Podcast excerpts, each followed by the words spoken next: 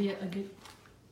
Hi, I'm Vicki Abelson, and this is the. I didn't mean to scare you. You did. You scared me a little No, bit. I scared this myself. Is Vicki Abelson, and I'm Paula Poundstone, but I can say it in a moderated tone. I'm stressed, Paula. She's been having a lot of text stress over trying to post on Twitter and get on Facebook, and uh, you know what? Mark Zuckerberg is not a nice guy. You know, but he's not a Twitter guy. I don't know who, who is the Twitter person. Do you know? I don't even know who the Twitter person is. I don't know who the Twitter person is, but they're No. absolutely on my shit list today because we Well, were there, now my- they've gone and okay, done so it. now I, so Yeah. I'm trying to see if this live broadcast is actually working. Louise, does it look? Oh, it looks. See, there we Are are. we? Yeah, are Patty live? says hello, Oh, look at lady. that. So, so we're Oh, hey, actually Patty. we're on there already. So hi, Look at Patty. that. Pat, oh, Patty wanted me to say hello to you because she knows No, you Patty from. just said Patty hi to right? Petro Patty wrote to me, or P, Pito, Yeah, not Petto, said that she knows you from somewhere, but I don't remember where, and she t- asked me to say hello to you earlier. Thank God you're not a reporter. All right, so I'm telling you, I have to. Trump I- said something today, and we're not sure what. he was someplace when he said it. Film at 11. I can't remember my kids' names. No, it's really scary, but it's not funny.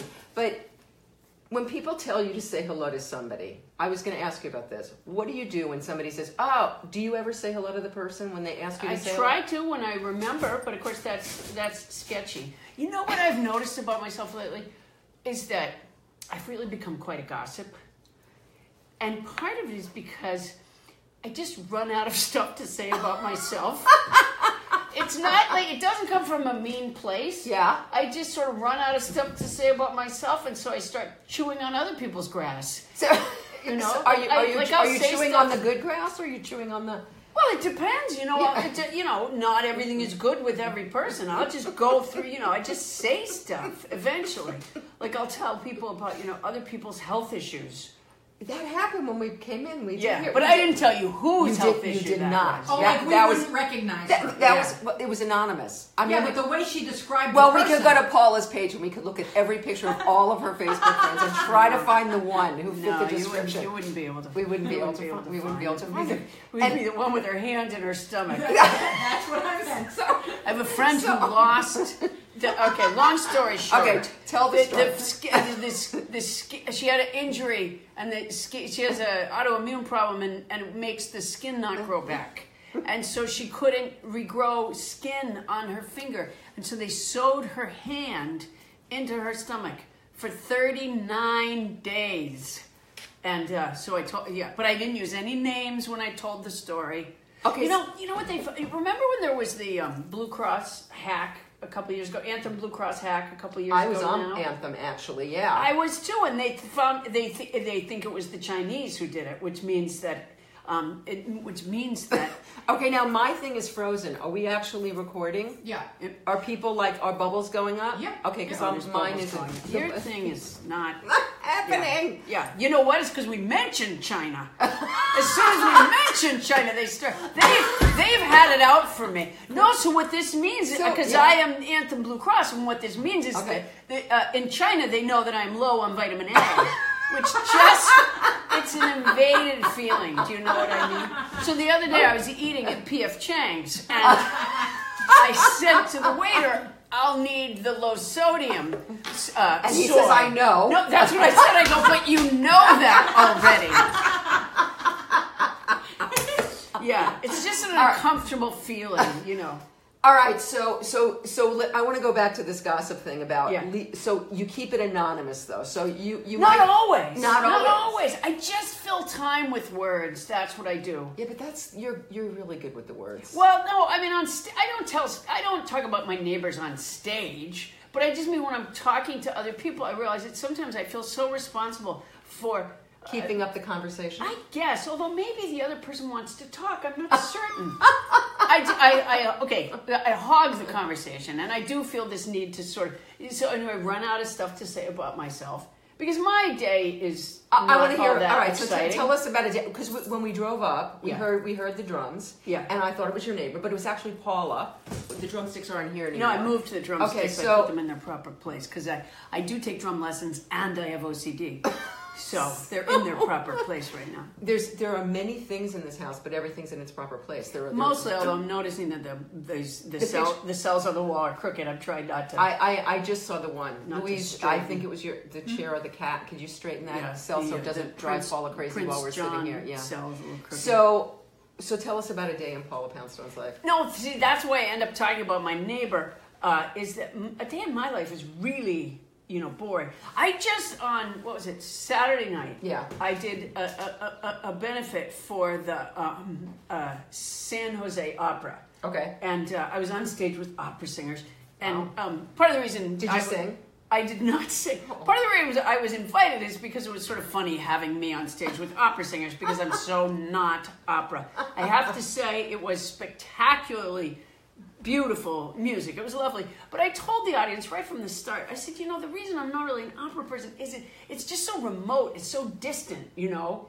It, it uh, I mean, I, it's often in other languages for one thing, but even in, with the translation, I, you know, it's not like if there was an opera It's not song, accessible. it, if there was an opera song about someone vacuuming their car and finding like the mat that goes behind the passenger seat had crinkled and then they uncrinkle it and it crinkles back up again by itself because it's been crinkled for so long and or they have like there's a kleenex underneath the seat that no matter which no matter how much you move the seat or use the hose underneath you still can't reach it that would be to me a powerful song that I would relate to.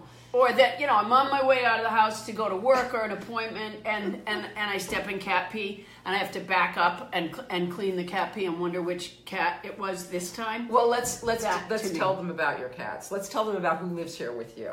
Well, I have, oh, Theo, see, come on, you go. Theo, come here. I have 14 cats. Fourteen cats in the house. How many? Do- Sirius is the only dog. Sirius is my only dog. Yeah. Sirius is the yeah, only dog. I had a dog named Ramona, and, and, and she died at, at, at Thanksgiving, and it wasn't. I don't cook, so it wasn't. 'cause- it wasn't. 'cause You didn't kill her. No, don't know. She just stopped functioning. But um, so now I'm trying to get a, a, a new German Shepherd puppy from West Side uh, Rescue. Shepherd Rescue. Um, but I filled up. Well, you maybe okay. Like I know with cats, there's a kitten season. So if you go to the pound right now What? in April, Yeah. there's there's likely there may be a handful of kittens, but if you go to the pound in July, it's covered in kittens. Yeah, there's a kitten How, how long season. did how long do, does it take for a pregnant cat to have kittens? Do you know? I'm Like not I'm wondering, like when they're having Theo all that sex. C-section. Like when are they? When are they having all that sex? When are cats? I don't. Yeah, I don't know. Apparently, they're- meowing around. Cat, cats, cats have like a sex schedule, whereas I think dogs just have sex constantly. And I told the German Shepherd Rescue people, I said, you know what? It doesn't have to be a purebred. I, I mean, I don't Okay. want it to be like part Chihuahua because that's just weird.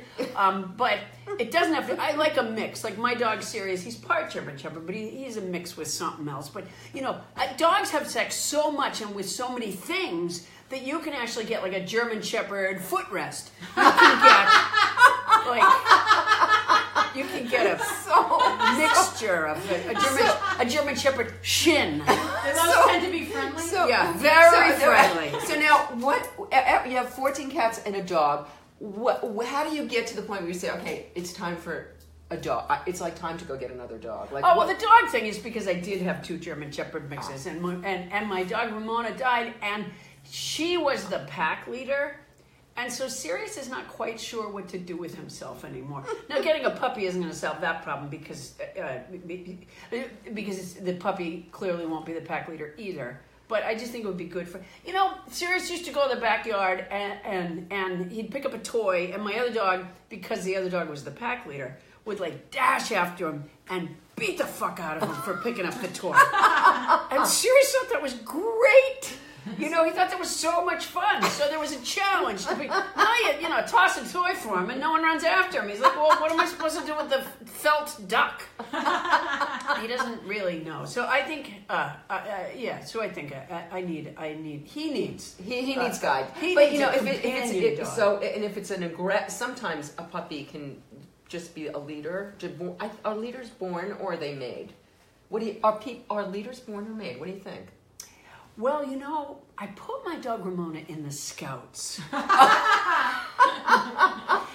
although she doesn't like gay dogs now. she can tie a knot. Oh my god, that dog could make a fire.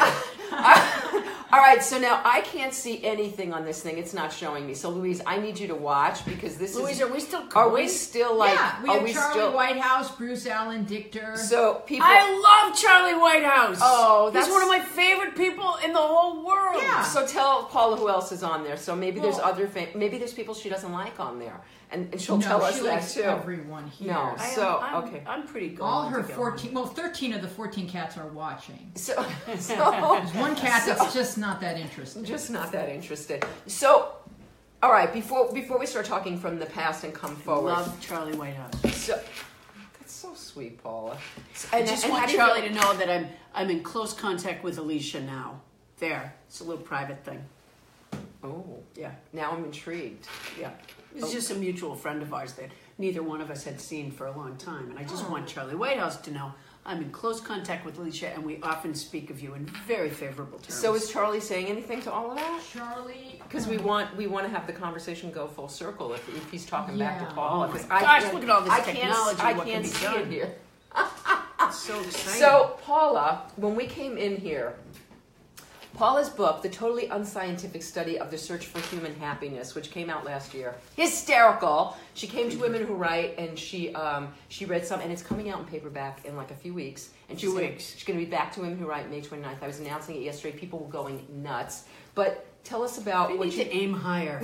tell us about what you just got nominated for. This is really My- exciting. my now, most people, uh, all right, no, no disrespect to the Audies, but many people don't even know such an award thing exists. But there is uh, uh, uh, uh, audiobooks have uh, uh, awards, and it's called the Audies, A U D I E S, not O D D I E S.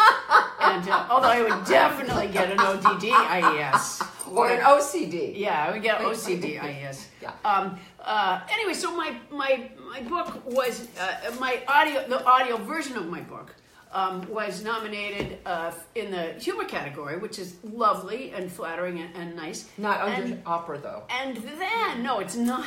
It's, it missed it on the opera. But then it was also nominated for uh, audiobook of the year, which came as a great shock to me. Now Fantastic. there are other, um, there are headier content books, I think.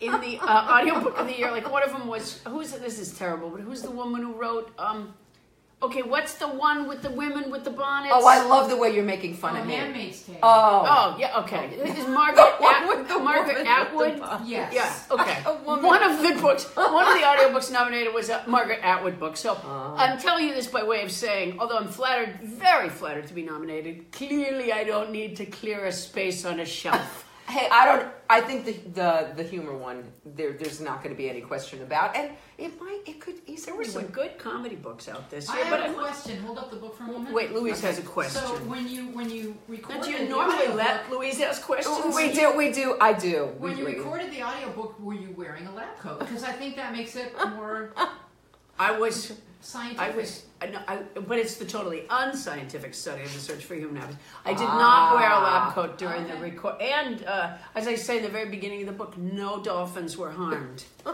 in, the, in the writing of this book. No cats were harmed either. One of the chapters, because my book is a series of experiments doing things that I or other people thought would make me happy, and every like chapter, losing weight, the, like- that, which is the one I need to reread now because you did it. You, experiment. you, you did it. Yeah. I did. Uh-huh. Uh, and then actually I went back. You know, I stopped after I finished writing the chapter for science because when I went on to the next experiment, I needed to isolate the variables. So, and as I suspected, at the time I had lost, the first chapter was the Get Fit experiment, and I did. I lost 12 pounds. And as I suspected, um, once I stopped working out, they came back and they brought their friends. The 12 pounds. Oh my gosh. Yeah. So, uh, but I, um, gosh, I have cat hair all over me. Um, I wonder why. Uh, Paula, would you would you tell them how you slid? I, can we talk about how you slid? That was that a secret that you told me before? No, it's not a secret. Th- I have no secrets because I can never stop talking. So there are no secrets. This is this is my favorite thing that I, that I know about you so My far. kid's preschool teacher knows that when I get cold, the fat on my hips itch. I can never stop talking. Sorry. Okay, so so tell everybody. So Paula has this lovely house. It has many rooms in it. It has lots of things. I rent. and and and her bedroom is you know has room for things. It has a treadmill in there and other things. And where do you sleep, Paula? I sleep on the floor beside the treadmill. Uh, I don't With- know. Did, did you notice? did you notice there was no no no air mattress? I sleep with a sheet on the wood floor, and then I put blankets over top of me, and uh, And this is by seems to work. choice. Yeah. How did you discover that this was the way you like to sleep? Did your were your parents really mean to you? No, not that I know of. Okay. Um, unless something happened during the coma. um, I um. What no, made I- you start actually in high sleeping that school? I started sleeping on the floor. This okay. This is a true and creepy story. My I I, I was one night I, I I would sleep outside sometimes, just beside the house, uh, uh, uh, in a sleeping bag, just under the stars. And one night, um, I went to sleep and I woke up, and my my sister, my older sister, had been babysitting down the street. And when I woke up, she was standing over me, dropping breadcrumbs. And I woke up and I was so annoyed because I was tired. I said, "What are you doing?" And she goes, "Well, there's a raccoon that comes out here sometimes." What? And she and I was so exhausted that I fell back asleep while she. I like I didn't. While she have- was trying to get I- the raccoon to I, go on your I head? didn't even have time to cope with the annoyance of someone nutty enough to be doing that. I fell asleep before taking care of it. I think she had left before I, I fell asleep again. She had left, but the bread was still all over me. I went to sleep and when I woke up in the morning. There was no bread on me. Oh no, the raccoon ate Yeah, the bread so off I think a raccoon ate bread off me, and that's. I've slept on the floor ever since. I, there's no connection between those two stories, but I've. Uh, That is I don't know. You can't fall out of floor. I mean, if I'm So a wait, hotel, if you go, I was just gonna say, so if you go to a hotel, you're on the road a lot. I am on the road a lot. So half the week I stay in a hotel bed. Unless if I've ever had like the flu or something while I was on the road, then I take the sheets off the bed and sleep on the floor. Because um, you know when you have body aches, uh, uh, uh, like a bed that's when you have body aches, just a solid, flat, Im- This is immobile beyond- floor this is, is- better. Really? You don't know that? No. Yeah, yeah. When you have body aches, you don't want like all that squishy stuff happening. You don't want, you know, you don't want to have your, yeah, you want to just nice, solid. Wow. And and can you like sleep like straight through the night, like on the floor? You're you're sleeping. Jesus, no. No, no, I don't sleep through the night anyway on a bed. So No. Yeah, no, no. Sleeping through the night is over when you're like thirty, I think. Well, here, okay, all right. Speaking of strange uh, traits, so I'm told, I set my alarm clock uh, for four times a night to wake me up. Why do you do that? I love to fall asleep. That you don't like to fall asleep? Don't you love? This falling is asleep? just the strangest conversation No, I, have love falling had. asleep. And if you go to sleep and you just wake up in the morning, then you It's don't get to fall, then you don't get to fall asleep anymore. No, I so- hate falling asleep. Oh yeah, I. See, but the, here's the difference between me and most people. I'm exhausted most of the time. I, I work like a like a dog, so to speak. And so uh, what are you? Okay, so I asked you that. So what's a day? So what are you doing that's wor- that you're working like a dog? Well, let me think. Um, well, first of all, uh, This stuff. right? Twitter stuff that we really don't need to be doing, but has become a, a part of you know the the, the god awful self promotion train. uh, I have to do that. Let me think. What did I do? Let me use today. Okay, let's use an today. example. Right. So how Um, many? Did, so what time did you go to sleep on your floor last night? Are you nocturnal? Around midnight, maybe. Okay, not something too- not okay. too bad. Okay. Yeah, something like that. And you set your alarm for what kind of intervals to wake you up? well, uh, it's for the last um, two hours. Actually, I set it four times during the last two hours. Oh, so you're just you just like the experience of oh I can go back to sleep. yes. Okay, that's Yeah. big, but, But, it's I like mean, it could be any time. But I mean, you don't do it for like three o'clock in the morning. You don't wake yourself up at three o'clock in the morning. No. Okay, so Something else generally does, but no, Oh, it's that last fourteen cats. part of the I'm yeah, thinking, right, yeah. scratching at my door. Yeah. So okay, so so you like the slow wake up? I, that makes sense to me. I get that. Okay, so you wake up this morning. What time do you get up? Um, I think I got up at seven twenty.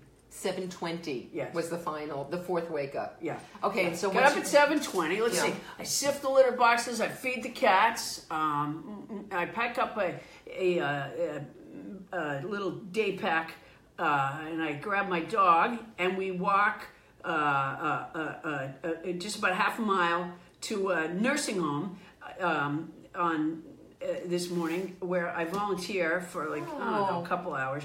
Uh, And what do you do at the- I what do do started doing it. I keep Yeah. pointing to this book because I started volunteering at the nursing home for one of the experiments in my book. It's the Get Up and Help experiment, um, where I did volunteer work and. Um, uh, That has to be a couple years ago because it's before you wrote the book, right? Right. It was a couple of years ago, uh, and but what happened was, I got what I needed for the book after the first couple of months of volunteering there. Right. But I just felt like an asshole going, "Got what I need. See ya." so I just stayed, and uh, Okay, so what would you do today at the nursing home? well, I do a lot of jigsaw puzzles. Um, I have a uh, electric um, uh, uh, twenty questions game. Uh, I talk to people who uh, met me the day before and don't remember. Uh, And and do, do they remember you? I mean, do No. they remember anything? Do they remember you? Sometimes, you know what they remember is music. One of the things I've done in the time that I've been there is I bring them, uh, you know, I bring them CDs, music. When I first started volunteering there, they had they had a boombox, but they had two CDs. Oh. One was a mandolin CD, and the other one was a disco CD. Hmm. And uh, so I brought them. Like today, I was playing for them the Mills Brothers Nice. and uh, you know Doris Day. uh, Nice. Uh, uh, who's uh, yeah Frankie Valli. You know, Nice. so I try to get. But what's great is you can say to one of these people, and they're you know some people are just rehabbing and they'll get fixed and they'll go home, and and some people won't. Um, but you know you can say to them, you know, do you do you have kids? And they'll go. I don't know. But man, you put on, you know, the Weavers singing "This Land Is Your Land." by They know golly every word, right? Yeah. Yeah. Music is so important to the development of the brain, and human connection is so important to the sustaining of the brain, which is, you know, I, I mean, in, in truth, it's part of the reason I, I, I continue to go. Like so many things that you do that are actually good for you and feel good sort of in the aftermath, like working out, for example. I loathe working out, but now I do like, I don't know, three or four times a week. Um, and I, I don't look forward to it in any way, and I always feel good afterwards. what, what do you do when you work out? Oh, it's grueling. Do you have I a trainer? I do. I have a trainer. He's a he's a what is he? Taekwondo and self defense guy. I have no passion for either thing. Okay. I, I went there because it was for an experiment, you know, the experiment for my book. Um, I think at the time for So the you just kept doing everything basically that you did. No, this one I quit. I, I mean, I had done it for about seven months for the book. Okay. And then I was like, okay, got what I need, and I quit, and I went on to other, you know, whatever the next thing was. Um, years later, I, I went back. But um, the reason I go to the Taekwondo self defense guy is because it is the closest workout place to my house. and although I wanted to get fit, I didn't want to have to walk that far to do it. So I, I go to this guy, and even in the chapter, I was like, you know, I sort of felt guilty. Like I didn't want the book to be. I don't want to be like things that cost a lot of money. I mean, that's not. You know, what kind of happiness is that, right?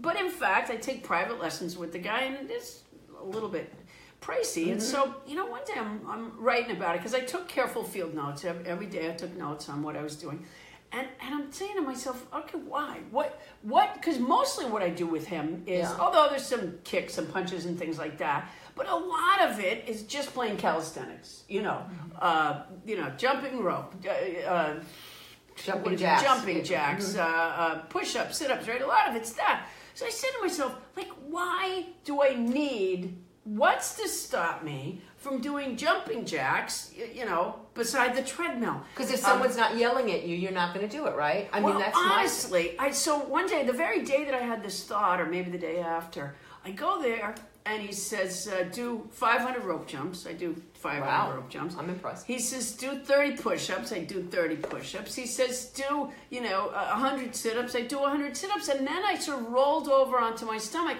ready to either throw up or cry. and he said, "Okay, get up." And I thought, well, there it is. See, I. That's why I need a professional. I I, wouldn't have thought of that in a million years.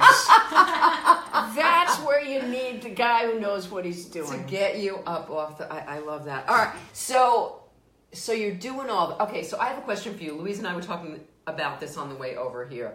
Paul Provenza was on the show last week. Who says hello? Everybody says hello to you. I love Paul Provenza. Right? Is he What's fantastic? Not to love? Yeah. It- there's nothing not to love. And but Paul is struggling again. I mean, Paul has worked all of his career. He was just on I'm Dying up up here uh, two weeks ago, but he's so passionate about his projects that he puts his that he makes some money and then Oh, he he does something that he and he puts yeah. it back in his work, right? Yeah. The green room or set list or whatever.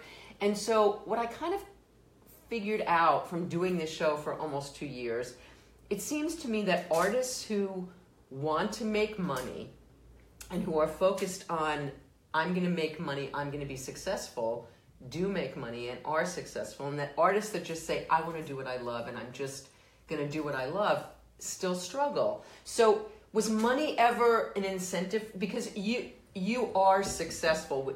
Does money drive you? Many years ago, I hosted a pie eating contest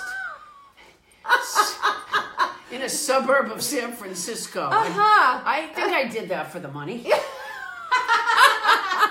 Not the. No, not that. No, it didn't seem that artistic at the time. It's kind of a gross idea, actually. Yeah. So I mean, when you were a kid, okay. So so let's go back. Oh, to I that. know. Okay, I, uh, when I was a kid, I wanted to be a comic in in in, in the worst way. Why?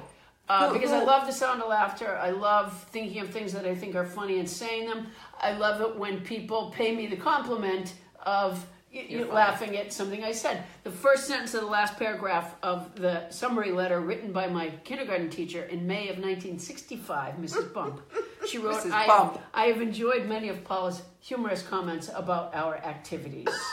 Wow! That's Yeah, the best review ever. Isn't that cool? Yeah. And it's uh, I, I, I it might even be uh, in, in my in the way I have a blown up copy of it framed, and it might be in my bedroom. Uh, That that was your first memory of, of a compliment that for your Yeah, humor. I mean, I can remember being real little and people using the word, like people using, telling me, say something about comedian to me, um, before I knew what that word meant, and when it was way too syllab- too many syllables for me, and so I, I, I really liked that, and I guess uh, y- you know, like a like a moth to light. That's So what I am. I'm okay. like a moth to light. So- and then eventually, I just keep bumping into it, and I and I die on the porch in the morning. That's what's happened. okay, so Maybe that's so what happened to Paul Provenza too. The two of us are just bumping into the light over and over again. So, so you're a little kid. You're with the other little kids. They laugh. You realize right away, this is the shit. This is what I want to do. It's a great thing, and I, and there were times where it got me out of you know situations. Uh, with I- your I- with your parents, like did not with my work? parents. No. My parents never found me funny. No, that was that was always a drawback. No, they Yeah. didn't. Are your Um, par- were you? Uh, what did it take? When did your parents become proud of you? When, when did you say I want to be a com? How did that I, happen? I didn't even live at home when I started being a comic. Uh-uh. And people used to say to me, uh, I started when I was 19, and people would say to me, Well, what do your parents think about that? And I'd say, I have no idea, and I could care less. All right, so let's I tell back. my kids So- that all the time. I'm like, you know what? I, I, I used to say to them when they were little, I go, you know, someday you're going to grow up, you're going to choose what you want to do, and don't even let my opinion phase you. I you love know? that. Well, I said that when But- they were but little. my- I my- said, but. I said, but right now, I'm telling you, clean up this fucking room. Okay, so so you're a little kid. You have a sister. Do you have other siblings? I had two sisters and a brother. Were they funny? Um, yeah, actually, my sisters and I had a good time. Parents? Parents funny? I think my father was was had a had a good sense of humor, but you know, my parents really didn't enjoy my company that much. So we didn't, you know, it's not like we sat around, smoked and drank together. Okay, so you're a little kid. You got you get this compliment from your kindergarten teacher. So obviously, very little kid. You're already making. You already know the secret to the year. I was doing a tight five on juice and crackers. that on the you mat. will put the two thousand year old man to shame. Okay, so and maybe that's where maybe you because you were doing juice and crackers on the mat in nap time. Maybe Yeah, that's why maybe you sleep on the where- floor. We didn't have nap time when I was in kindergarten. We didn't have nap time no, either. my kids had nap time. But I a remember. Do you remember when they used to come around with a box of the big pretzels, and you would pay a nickel, and you would get a big pretzel like at, Oh. at we would we would Would have you, like you milk were and raised cookie. in New York or something? I was raised in New York. Yeah, and we had milk and York we had milk and cookie time, and they would either come. You didn't have this either. no, we didn't have. We didn't get big pretzels. They would come No, around. We had pay New York thing. Really? Yeah. We have, but it was a stick pretzel, not like the. Anyway, yeah, It doesn't matter. okay. They don't serve pretzels in most schools.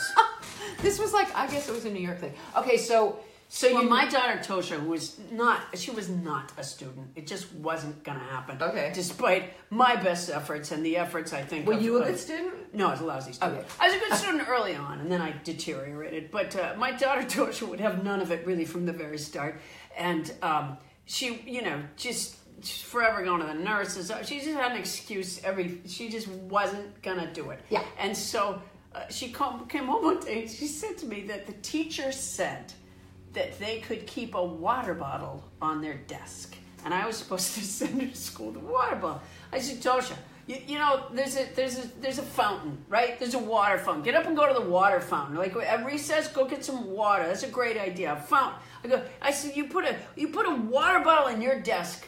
Right, that distraction alone cuts the academic day in half. I said, next thing you know, you're gonna come home and tell me. She said you could have a fondue pot on your desk like any time that you need to dip a, a toasted cube into melted cheese. All right, so you, Toshia. So so so little kid, you're you're you're good in school. You're making people laugh.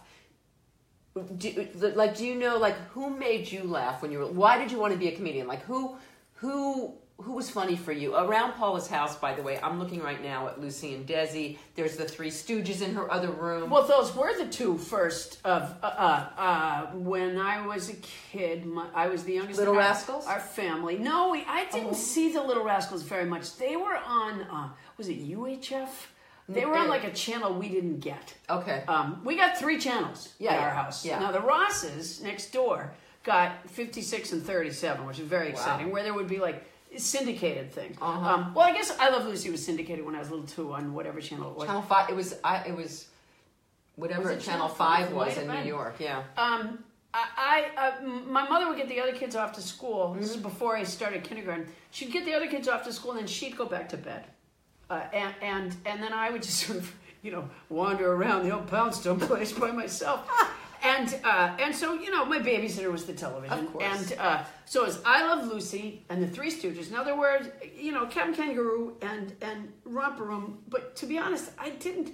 I felt that they talked down to me a little bit, and I didn't like that that much. I mean, to me, part of the reason I love the Stooges is it's comfort food for me. I've known them forever, so that's part of it. But to, even when I was little, I didn't really like it when Moe sawed Curly's head. Yeah. because I liked Curly. I didn't want his head to be sawed, but I I, Favorite I felt that they were adults doing adult things, and I didn't feel they were talking down to me. They weren't doing them well, but they were adult. You know, to me.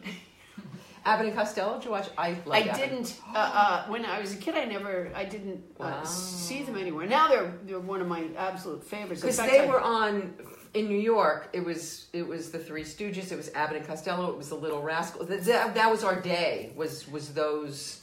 You didn't get a lot done. I, no, No, it did, not- it did yeah, absolutely was- nothing. it was Watch- you weren't. You weren't churning the butter. I was not churning butter. I was watching TV. So okay, so so so. So though I so I want It's really Lucille Ball was probably the you know I, I I always wanted to be a comic actress. I never wanted to be a stand up. I didn't really know what stand up was. Stand up when I was growing up was a late night medium on television for the most part, and my Right. parents simply didn't enjoy my company well enough to have me up watching the Tonight Show with them. So uh, it wasn't something I really understood. We had Bill Cosby albums, but I. I didn't know where he was when he was doing that. It never occurred to me that he was in a nightclub. I was from Sudbury, Massachusetts. We didn't have nightclubs, y- y- you know. right. Well, you wouldn't have been going to them anyway. Well, precisely. Yeah. He was in a speaker. That's what I thought. Well, right. That, I thought he was on that flat thing. I had no, you know. But he was, uh, you, you know, uh, those were great albums, and and uh, and so I, you know, but I was much more familiar with like uh, when I was in the fifth grade is when um, Laugh-In uh, came Oh, out, yeah. which was such a great show, and so I wanted to be Lily Tomlin, and the and and I missed Black Country Mile. I wanted to be Carol Burnett. I wanted to be Gilda Radner. I wanted to be Mary Tyler Moore. Okay, so did you did you start? Did you give that a shot? No, I had no idea what the. I, I didn't know. What do they call it? What do they call it in hiking where, where you get on the trail? Not the mouth of the trail. is it- trailhead. The trailhead. I didn't know Oh. where the trailhead was for being a for being a comic performer. So when you were in high school, did you do musical theater? Did you do theater? What did you? no, I, I was by the time I did in junior high, I did. Okay. But by the time I was in high school, I was kind of depressed and screwed up, and so I didn't do a whole heck of a lot. Um, I mostly was just a morose child. Were you were you Um, doing okay in school at that point? No, I was No. a miserable wretch. Yeah, oh. no, I was a horrible, awful child. Uh, But you went to college. no, I No. didn't. No, I petered out of high school as a terrible student. You dropped out of high school. Well, dropped out is a strong term. I continued to go to the building. Did you get a piece of paper at the end? No, No no, paper. no, no paper. I loved my high school. Loved it. Wait a I minute. just couldn't. I just wasn't a student. I, I, but I loved my high school. I loved my teachers. I loved the building. When they tore my school down, building. I have a brick from my high school. Remember when they tore it down? I, I, sh- I should have shown you in my bedroom.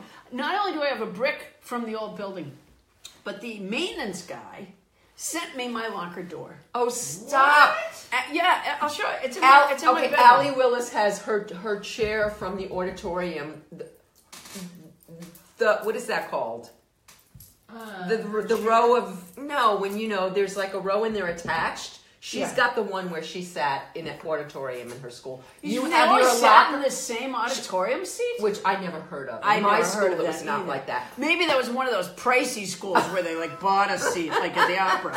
So you have your locker. Yeah, the maintenance guy sent me my locker door, and you know the truth is, I thought to myself, like it depended what hall you were in, what color the lockers were. So didn't even my have lockers my in my this locker one. was orange. Okay. and it was a skinny door. It was orange, and and uh, so he's he told me he sent it to me. You And- stayed in touch with the. I did a benefit for my high school until Oh. I was forty. Oh, wow. Uh, yeah, and then uh, and then the yeah. Did they But give you an honorary degree? They did. Yay! Okay, Yeah, see, they there did. go. And boy, that'll get you work. yeah. Um. So so Are we still he- on the air? He. I have to feel like I have to keep checking. Okay. Are we? Mm-hmm. She's Okay. lying. She's lying. She's making up. Who All right. is? So Nancy Allen. Nancy. So Hi, she- Nancy. she. Uh, so all right. So the maintenance guy sends sent me my locker door. I, it, I I left it in the box in a corner of my bedroom, literally for years. Okay. And it used to drive my old assistant crazy. She was like, "Why don't you open that box?" And I said, "Because I know what's in it. I I, I don't need to." And so it just was there for a long time. And finally, I believe it was for the Get Organized chapter of my book. Ah, it was one of the things I did was I open up this box, and there it is, this orange locker door. So I figure, okay, the guy knows what hall I was in. Fine, so he knows, you know, right? But it's not. I, didn't think it was likely that it was my locker door. Oh, you thought he was just. It was a locker door Okay. from my hall. It was very sweet of him. And uh, then again, it just leaned on a wall for a long time. Then my uh, my assistant uh, um, uh, made. He's a he's very good making things. He made a cabinet, and we attached the locker door to the cabinet. It's where we keep the meds. We actually named it after the drug dealer from my high school. We says, whenever you want, I guess like we can't aspirin, say his name. You go. Uh, the- Ronnie Jackson. He's, he's dead. We can. Oh. It was. You go if you want. If you want uh, uh, drugs in my house, you go. Um, uh, could you get me something out of Jimmy McIntyre's locker? Oh my God. He was a, he was a great guy. He was a terrific guy. I think he just sold pot. I don't think he was like a. But anyway, um, he was a wonderful man. Jimmy McIntyre's locker. All right, so so uh, Wendell, my assistant, makes a, a, a cabinet for the locker door, and uh, and he even got the old Oh, you know, the lock. the The lock. combination lock. and I open the door, and inside are No, these stop. Sandra Boynton stickers. Now, do you remember who Sandra Boynton was? I do not. Um, she made a line of greeting cards that were very popular in the 70s. Um, she also made some children's books. We had a couple of them ourselves. She's the one that did like the cats in suits. They were sort of squat characters, and they'd have like balloons. This is Um, there's familiar. one. Uh, one of my favorites was a thank you card, and it was a hippo in a tank suit, and it and he was in like at a pool, and he says "tank suit very much." That was. Um, there was uh, one of the a happy birthday card. Where there was a pic- picture of a hippo, and then uh, a birdie and two sheep, and it was uh, hippo birdie two U's. And uh, I cannot believe so- you remember these. these well they, they were they were popular and Okay. my one of my best friends in high school judith coolidge gave me those sandra boynton stickers that are in that locker the interesting thing to me is that no other kid came along because the locker And took it off. and took it off there were additional stickers on there that i hadn't put there so there was like another But generation so he of really stickers there. sent you So your there's locker. sent me my- logical evidence. That That's that exactly was, in correct. fact, your locker. yes That- Wow. that's- I love it. Okay, Isn't so that great? That is That's great. great. That's Yeah. pretty great. yeah yeah It's the real thing. But they built a new building now that I, you know, we just had our 40th reunion. Like, oh, come tour the new building. I really, I don't care about the new building. I mean, I'm happy for them, but I don't need to see. The And so, building. do you see the kids that you went to school with? oh my God, I'll tell you, the 40th reunion is so much fun. 10th is way too early. I'm not discouraging you from going to your 10th, but uh, even you know at the at the 20th I drank and I embarrassed myself, humiliated myself so much that I really couldn't go to the 30th. 10 years was not enough distance. Right. But by the 40th, you know, lots of us had, you know, given up the devil drink by then. And what was fun about the 40th, I mean, I can still remember getting ready to go to my 10th. Well, we didn't have a 10th, we had a 13th. I can still remember being in the hotel room, Yeah. stressing out about what I was going to wear. And uh, whereas the 40th, which was only in the fall, I don't remember what I wore and I didn't care. I love that. It was nice, and and, that. and and I don't remember. I, I I had no intention or desire of asking anybody. Uh, you know, what do you do for a living? Or I don't because I don't care. what I wanted to do was talk about the second grade. I wanted to talk, you know, So about you how Maria from- Kyra had become such an astonishingly beautiful woman, and uh, you went to the same school all through school? I did, or it's the same school system. Yeah, yeah, yeah. Until I left in my in my senior year, I petered out. Um, but but but for the most part, I did. Yeah, and oh my god. And so the same yeah. kids all the way through. A lot of them, lot of yeah, them- not all of them, but a lot of them. It, it really was wonderful. Except for we stayed in this horrible hotel. My friend, the, the one who gave me the Sandra Boynton stickers, my friend Judith Coolidge, she was one of the organizers uh, of this 40th. Uh-huh. Uh, and and we got in, t- in touch with one another, and, and she said, "Well, do you want to share, you know, a hotel room with me on the night of the event?"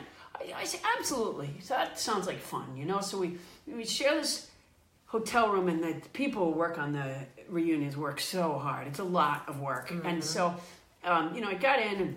And uh, I, I'd f- taken a red eye to get there, and I had to leave before everybody else had to leave. I was busy. Um, but, uh, you know, I get there and I could see all the work these people had put into it. It was really a lovely event. But the hotel was just, it was not a good hotel. Uh, and I'm not a hotel complainer for the most part, but here's just one example. I carry 150 pounds of luggage with me. Um, and, and so, wait, wait, what? because I carry stuff that I sell.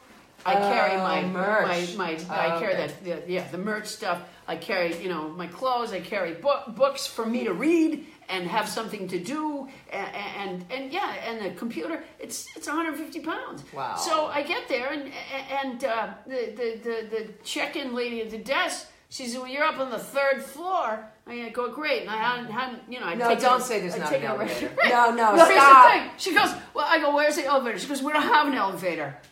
And I'm like, Okay. So I drag my bags, I haul them up, you know, three flights of stairs. I'm like, I'm fine. That's good. It's fine. Uh, and now I can't read her writing on the on the key thing. No, you and so have I to go- can't fi- no, but I bump into kindly there's someone from engineering and housekeeping, and they there's these two people, and they say to me, "Do you need some help?" And I go, "Yeah, I wouldn't mind some help, thanks." And they go, "Well, you know, there's an elevator."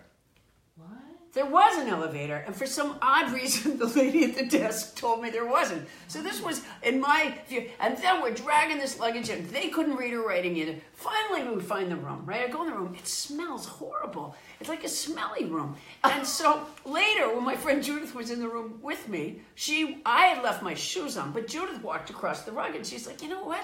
This rug is wet. Oh, and I, no. It's really. So finally, I, I couldn't keep my mouth shut anymore. I finally said, Judith, why are we in this terrible hotel? She said, well, the class of 76 recommended it. And I said, Judith, they never liked us. So, eh, yeah, anyways, but I highly recommend you go to your 40th because it is fun. I was at such a big school that there is there are no reunions. There were five thousand kids in my high school. Really? Don Rickles went to my high school, but yet no. You never I- reuned I have- with Don I have- Rickles? I have never reuned with anyone. There's been no high school reunions. Huh. That's Oh. really sad. Well, I don't think it's good. You could have a kindergarten reunion. You didn't have 5,000 in your kindergarten. did you? Big, That- big was- kindergarten. All right, let's line up. That was so long ago. You and the was- thousandth row. Get over here.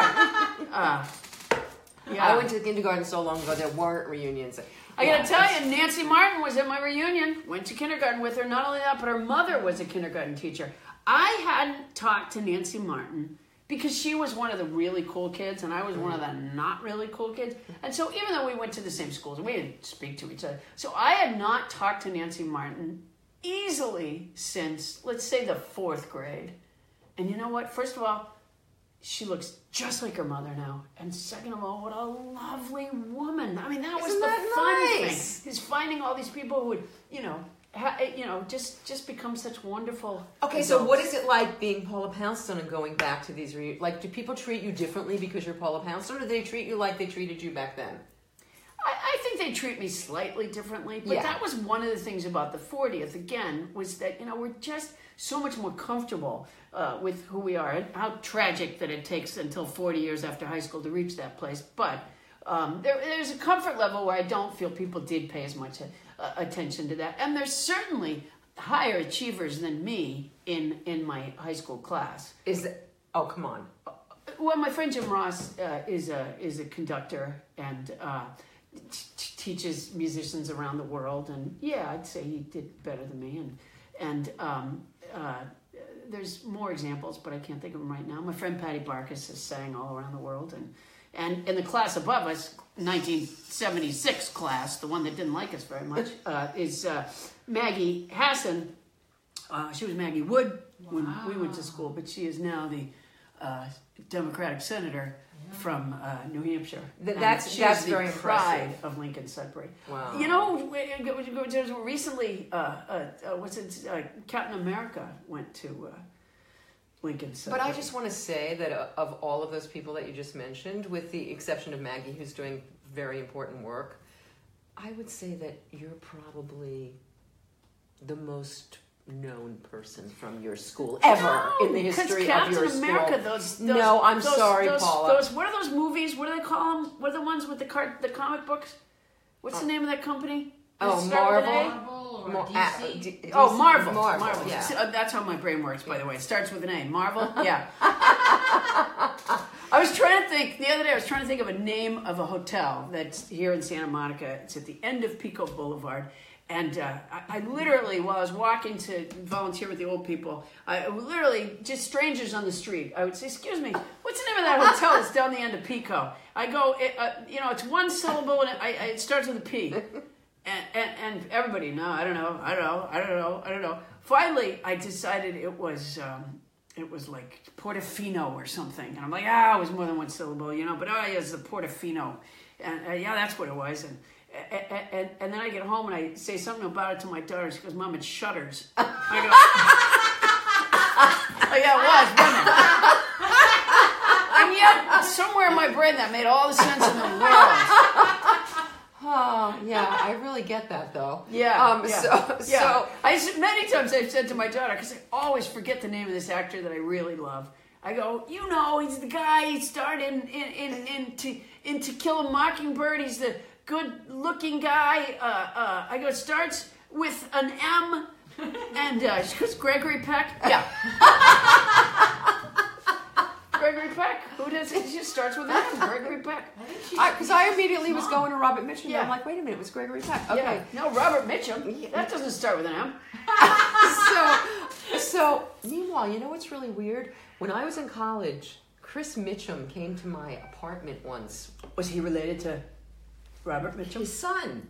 And he was doing a movie, and I went to school. Anyway, I'm Why not did going he to go tell to your this whole story. apartment? No, tell me the story. Why did he go to okay, your apartment? so Michael, Par- do you remember Michael Parks? Then came Bronson. Are you too young for that? No, Do you I remember. Michael Parks? Then I came do. Bronson. Then came. Bronson? No, I Yeah, don't it- know you're then like came two years younger. uh, You're more than two years younger than me.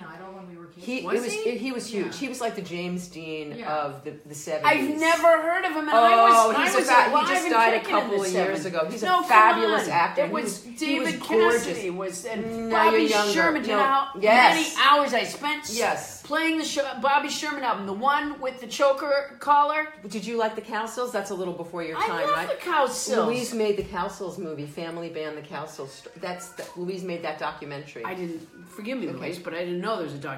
There about is, and it's fantastic. She's going to give you a copy of it. But okay, so so I love the then came Bronson, Michael Parks, mad crush on him through high school. So he was making a movie in Tucson where I went to college, Yeah. and Chris Mitchum was in the movie. And so I flirted with Michael Parks. I got them to come over to my apartment, but Michael Parks was drunk, and so he fell as kind of was. But Chris Mitchum was really nice, and we had. He asked me for a glass of milk, and he was really sweet. The reason Wait. I'm telling you this is Chris because Mitchum now, asked for you for a glass, glass of milk. Michael Parks was here. That's him. You don't. But that's an all. No, fine when he was young and No, I sexy. That's know. like later in life. No, you know what? he he, he uh, by that time he was lactose intolerant. Yeah, he doesn't look good in that picture, but he was really handsome. Look, they, you, Michael Parks, you didn't know him? Anyway, No. very handsome. But No. so just like two weeks ago, And I'm not keeping milk around for Michael Parks. I'll tell you that. so, so- no, for Chris Mitchum. Chris Mitchum. So, but two weeks ago, Chris Mitchum's daughter found me on Facebook and friended me. I had. It's been fifty, not fifty. It's been forty something years. Her father was in my house drinking milk.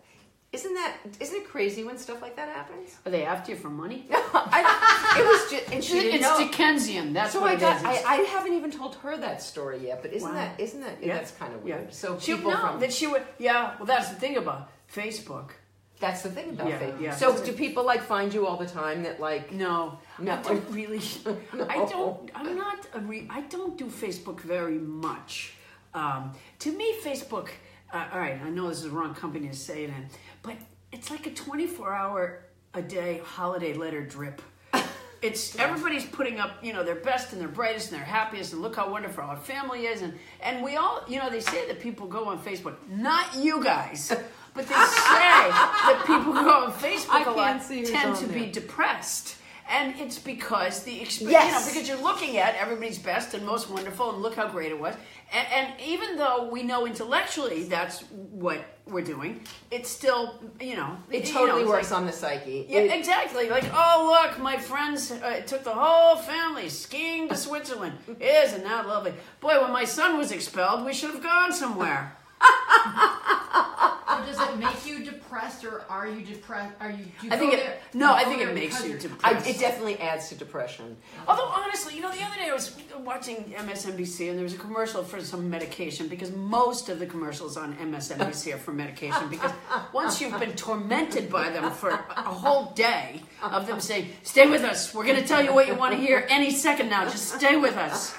Impeachment. Stay with us. Stay with us. It gives you a stomach ache, and so most of the commercials on there are for like some sort of stomach ailment. But the other day there was a commercial for some sort of medication, and in that little you know voice that says you know what bad thing might happen if you take it. They say, you know, uh, if you suffer from, uh, you know, depression or you're pregnant or, you know, or a hacking cough, uh, you know, don't take the medication. They listed so many things. I thought there's three people in the world who could take this medication. I mean, once you put up depression as a, as a, as a like category with where you couldn't take it, most of the, most of the world is depressed at this point. I mean, if you're not depressed, then you're really not paying attention to what's going on. Okay, so so so how do you feel with what's going on? depressed. There's certain heart medications I can't take. So so so are you? Uh, have you become an activist as a result of this? What's going on, or no? Not. Not so much. Not not really. Uh, no. Uh, you know the thing is, I mean, But you I, have kids, I do have kids, so it concern doesn't it concern you? it concerns me. It yeah, does. it concerns me with or without kids. It concerns. Yeah. But you know, I, I, I, you know, uh, what I'm going to do is vote. There you and go. uh, what I would like from the Democrats, by the way, it kind of worries me that um, you know because Trump is so horrible, um, and uh, but it's not enough. It's it's like I want the Democrats to remember that they have to think of what they would do. And and some of that could be old ideas. That's fine if they're old workable ideas. Some of it could be new ideas but they need to say it it's not enough just to say isn't trump horrible because we all know that already but we need to know what are you guys bringing to the table and and and i i i, I just today tweeted something about that you know i think it was yesterday i tweeted uh, dear president obama uh, you know i I miss the heart and the brain that you brought to your job. I, I miss your vocabulary. I miss hearing you speak. I just, uh, I miss feeling hope. And uh, I think, uh, yeah, I hate to get caught up in the numbers on these machines, but I do think it got like retweeted more than anything I've ever written. I mean, I think a lot of people feel that way. But again, that in and of itself does not a new candidate make. Right. You know, it can't be enough to, you can't just run for office and say, hey, I, I like Obama too and I don't like Trump. That's not good enough. We got to know what is it you're going to do. You know, Adam Schiff, I, I'm I'm a big fan. Okay, so so you is Adam Schiff running for office? Yeah, here he's he's a local uh, he's a local guy and he's pretty fantastic. I saw him speak um, at the March Oh, for Our know. Lives. He's You don't pretty know Adam terrific. Schiff? He's terrific. He's fantastic. We're going to educate Paul about Adam. Schiff. He's He's gonna love you. fantastic, Yeah. and he's ha- they're having some kind of big party for him to raise money and stuff. You would really love It's him. He's he's money. he's pretty fantastic. No, but he's pretty fantastic. Yeah. Um, but you once spoke. You were the first female to speak at a White House Correspondents' Dinner. Well, it speak exactly. What would you do? Entertain. That's Eh, what okay. you're there to enter. But, uh, the, But well, who was the president at the it, time? it was the first George Bush, and ostensibly you're there. And I was so. It was a long time ago. And I was so. I was so um, full of myself uh, and stupid, really. Uh, uh, so this is how long ago it was. Well, a it was the first George Right. Bush, and Charles Bierbauer was uh, used to be the White House correspondent for CNN, the head White House correspondent. And he was also the head of the White House Correspondents Association. He's the guy who asked me to do this. And my what I said at the time was, well, in the first place, I said I, I didn't think I made sense really in that role, and uh, and he, he he came and he watched me entertain somewhere one night. And he said, "No, no, I think you'd be great." And I was, you know, I was very flattered by that. And and I, and then I said, it was just goes, you know, now I'm old and stupid. That I was young and stupid. I was like, okay, well, all right, but I, I I'm not a fan of uh, this president, and I didn't vote for him, and I don't want any pictures taken of me and President Bush. And I, you know, I was just very, just, you know, I was very full of myself, very idealistic about my beliefs. And uh, so he, you know, to his credit, he just kind of went, fine, great.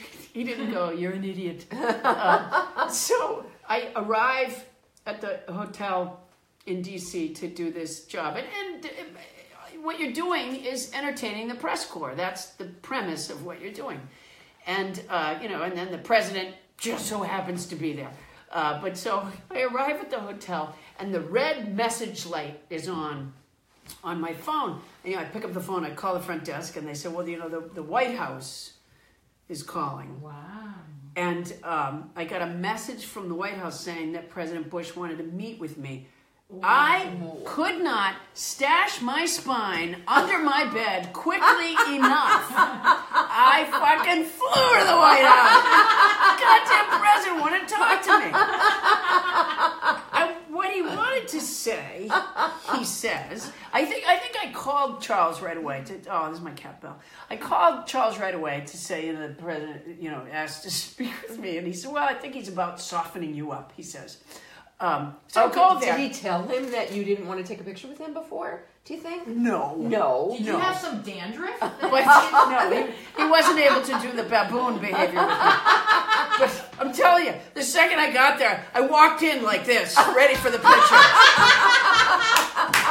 Where's the bush? Where's the bush is me, Bob Poundstone. I just so happen to be standing like Do you have the picture? Come on, you have the picture, right? Uh, it's in a trunk. It's in a trunk somewhere, but I do it. I do it. I do pictures.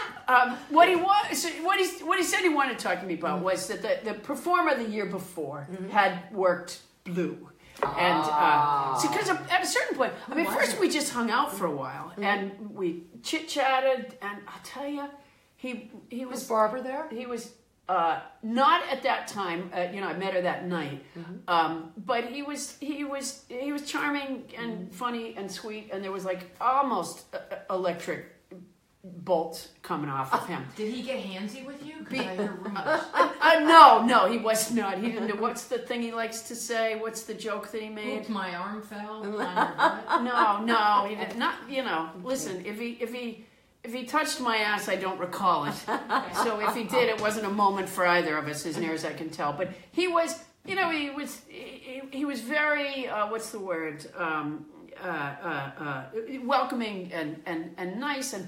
I, I had a couple of friends with me, very gracious. We hung around for like really like a ridiculous amount of time, and finally, I kept waiting for him to tell me why I was there. And so finally, I just said, um, uh, "President Bush, sir, what is it you don't want me to say tonight?" and he kind of chuckled and he said, "No, it's not." The, he said, "You say anything you want." He said, "I just, you know, the the last guy here was kind of blue, and I just wanted to, you know, warn you that that might not go over." And I said, well, "I don't really."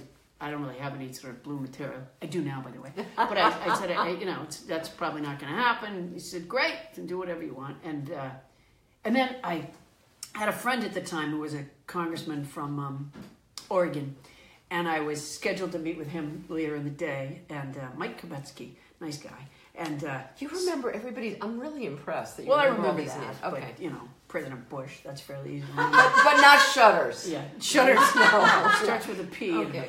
one syllable. Uh, so I go, so now I, I go to meet with my friend, uh, the congressman, and uh, it's a Democrat, you know, and I'm just, I just can't get over how I threw my my morals out the door. And I so I tell him that I'd gone there, and you know, and I said, I said, geez, Mike, I said he was so charming. And he told me the greatest political lesson I've ever heard. He said, Paul, we're all charming or we wouldn't get elected.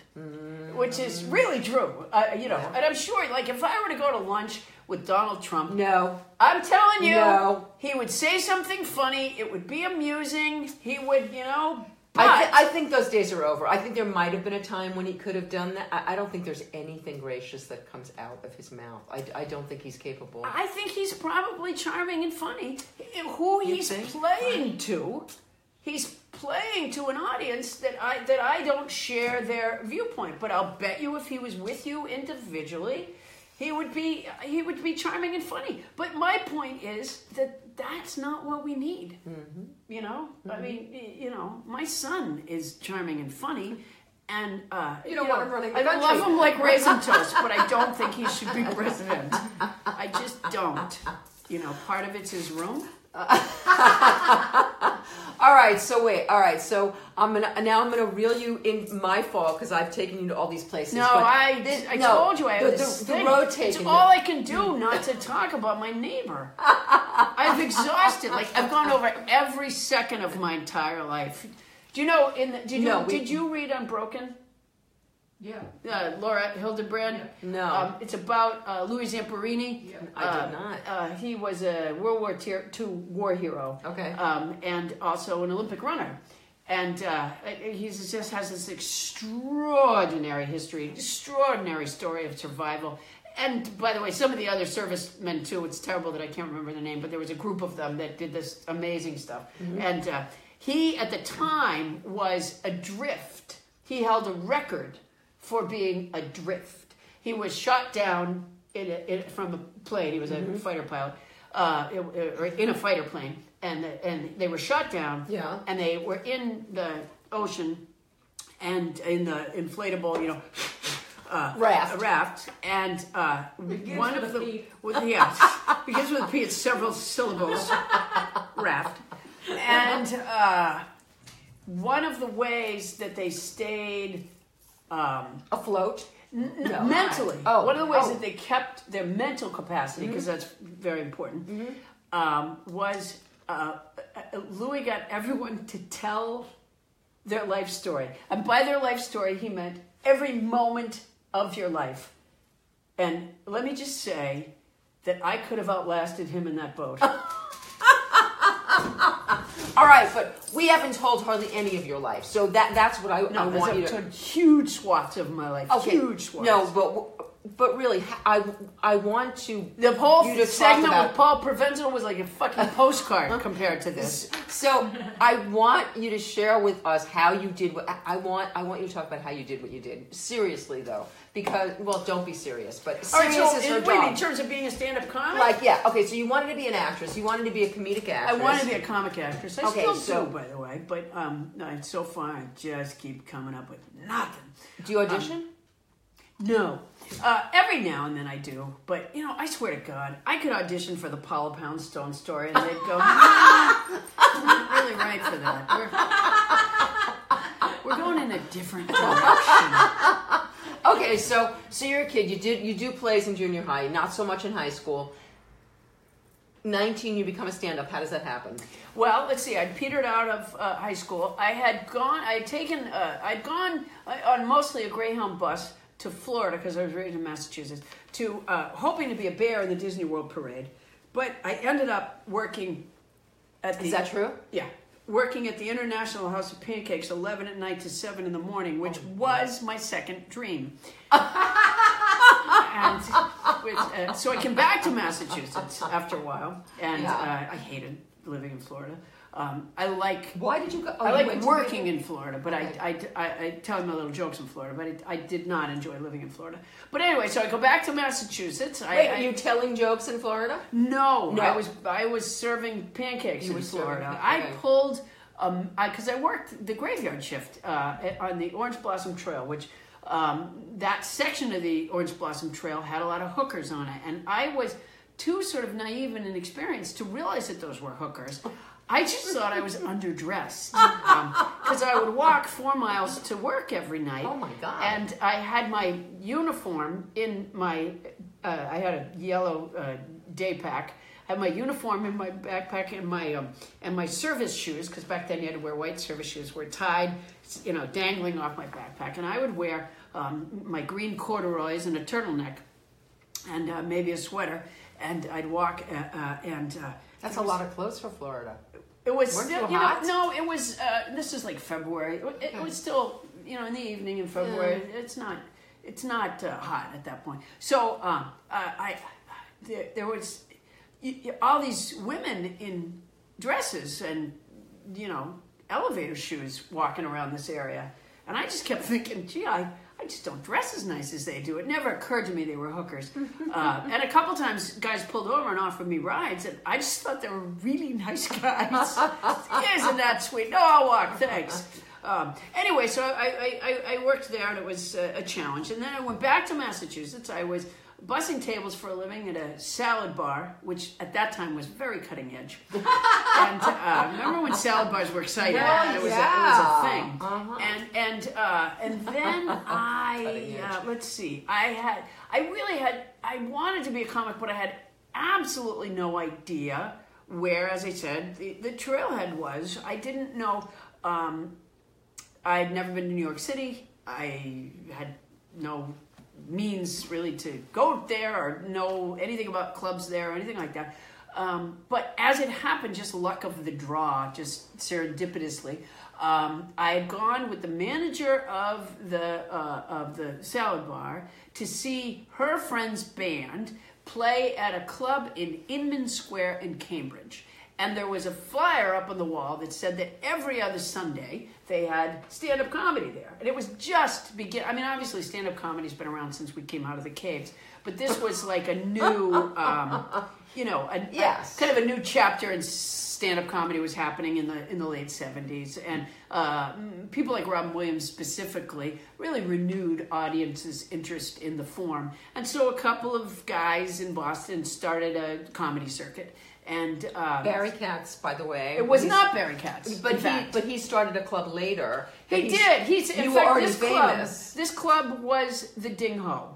Okay. And that's the one that Barry um, Later. uh, uh, you know, sort of.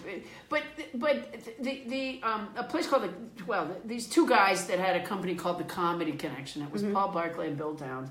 They had stand up there at the Ding Ho before Barry did. And I don't know if they just let it go because it wasn't working for him or whatever. And then Barry Katz came along and and and Well, uh, by the time he came along, though, he said you were already you were already Paula Poundstone, and he said, and the, the reason why he was so grateful to you is because he said you would come in and do his club like for nothing when you were already making big money, and he was very grateful to you because Well, he that's said nice, that but I think he doesn't remember No. very well because You oh, said no, he sold- I'm thinking. Wait, I'm taking it all back. Okay. I'm thinking of Barry Crimmins. Barry Katz. yes. He Yeah. said because, yeah, Yeah. he said because of thinking- you. yeah, yeah. You were already No, he had a place called. Oh, he was underneath Played Against Sam's in Okay. Boston. That's not the place in Inman Square. I'm so confused. It starts with a P and it's one syllable. Um, yeah, okay, so it's Barry. You're right, Barry Katz. Yes, he started booking this place uh, in Boston. It was very fun to work. I don't. I wasn't a big star, and I didn't work he for said, almost nothing. Yes, I- he said I you I did. he, well. he- mm, he said he didn't pay you nearly what you were getting, and that you would fill his club, and it helped you. He said you helped propel his career Well, as a result nice of that. to hear. Yeah, you know, Barry true. Katz did. We went on the road together.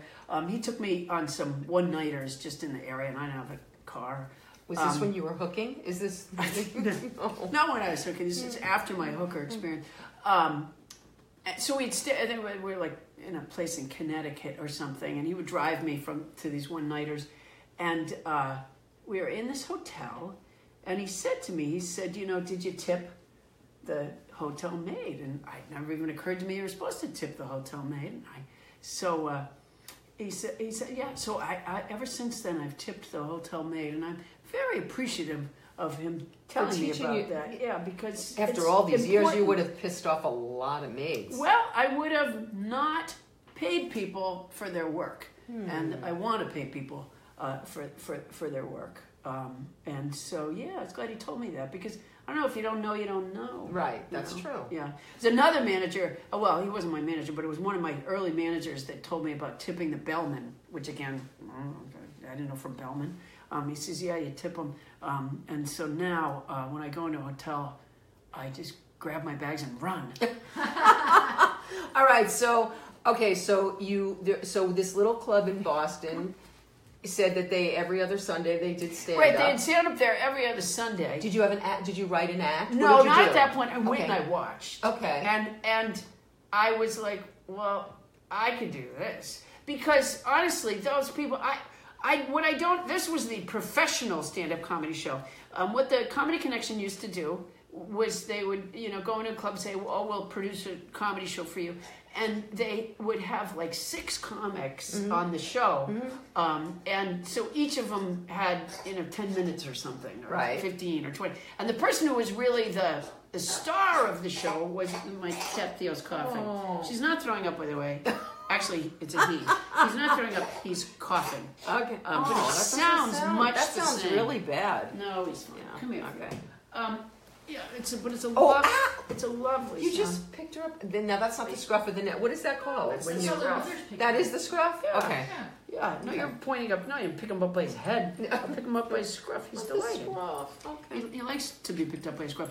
Um, there was a point to all this. I forget what it was. Oh, so the the, the, the So person you- who was the yeah. MC was sort of the star of the show, Uh-huh. and then they would introduce these other acts, and the other acts would come on to like ten minutes each or something like that. Which is how they took people that were not very well seasoned, Mm-hmm. um, that really didn't have didn't have an hour or thirty minutes or twenty minutes, um, and so they had comics that were really pretty new Uh-huh. that were that were doing their you know professional comedy show. Uh, and uh, anyway, so I saw that and I'm like, I think I could do this. And so I did. I went Okay, to so when, those when you first started to do it, did you sit down and write jo- What did you do? I at first I thought, see, No. I, I didn't think you had to. Oh. I actually believe I'm the best audience in the world for something that's not real. Like I'm a great, uh, you know, like a magician can just, you know, blow me away. I I thought when I would see Johnny Carson that he was just making those jokes up. It never occurred to me that he was reading them, or that someone else wrote them, or that he would memorize, or that he just thought of stuff and said it. And so I tried that at, at an audition, and uh, it was a disaster, of course. Um, but at, back then, and this was brief, Uh-huh. um, they didn't do this very long because it's just ridiculous. They used to have you audition in front of the other comics, but no audience, it was Oh. just the other comics. Oh. So I go to this audition, and the other comics came, you know, in, and and uh, I mostly because I I didn't write anything down, so I just sort of stood horrified on this little riser stage and kind of wandered around. And I remember there's a broom star on the stage, and I sort of picked it up and broke it apart, and I just sort of said a couple of things, and then I was like, okay, I think I'm done. And uh, it was horrifying. It was just awful. And I- don't think they did it that way anymore after that. And then one night they said, "Well, we're having a all women comedy show. Will you come do that?" And I, I th- but that time I wrote I wrote stuff down. I'm like, okay, I think I get this now. And uh, you know, I wrote like it was five, you know, five minutes. And of course, my recollection is that it was fantastic. I think every comic remembers their first experience because here's what happens: Er- whether you're an open micer, because that was not an open mic night, but it was close enough. The way you would get introduced when it's your first time on stage is, you know, this is our first time up. Uh, you know, it's very, you know, please, let's make her feel welcome. Let's be supportive. Please, welcome, right? So you go and you do your thing. Well, the second time, no one gives you such a helpful introduction. The second time, you're, now you're supposedly like, you know, an old. You Okay, know, wait a minute. I have a question. Do you really think that helps you when they say it's your that it's the first time? I Oh, I did do. stand up. You do see Yeah, now. I I think that's like telling kids there's a substitute teacher that day, and it's like I'm gonna get 'em. You know, it's like really you think people think like you- knowing you it's your started first in time? the wrong place. Um, yeah, no, it's yeah, no, I did, I, I do. I, I many times introduced people when it was their first Yeah. time, and the, the audience is, you know, supportive, and they kind Mhm. of sometimes they're a little bit nervous for the performer, Yes. but you're going to be nervous for that performer anyways, because guess what? Your first time, you suck. That's just because the whole thing is a relationship with the audience, Mm. and you have to build that relationship over time, and it takes it takes doing it a long time. It's not. It's uh, it's uh, Malcolm Gladwell's um, you know ten thousand hours. It doesn't. It doesn't happen quickly. So how did, how did it happen for you?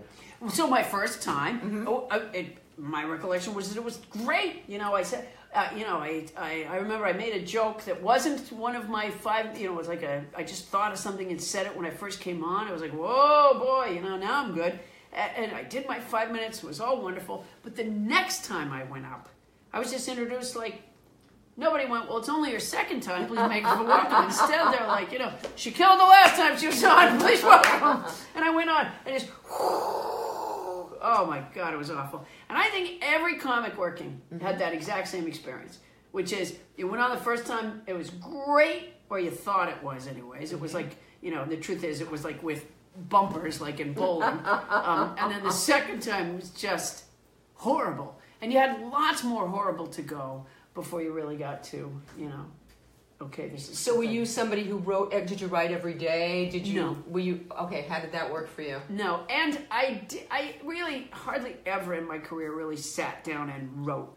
Okay. Um, mostly what happens is I think of stuff that I think might be funny to say on stage. I draw, I write a quick note to myself, and then I, and then I try it out on stage, and I form it sort of in front of the crowd. Because if I write something on a piece of paper, a I have to memorize all those words, and I'm not a good memorizer, and b I'm not, you know, In the moment. Right. It's very hard to tell how much, uh, uh, uh, when a crowd is going to react and how much of what I'm writing they're going to respond to. And, you know, when I'm halfway through it, uh, this lengthy, you know, three page thing that I've written, and I realize, okay, not happening, now now what do I do? So I, I just find it a lot easier to have something. I jot myself a quick note, and then I just build it on on stage. So now, if as you're building it on stage, how much of that will you remember for the like? Are you recrafting it every time? Are you re?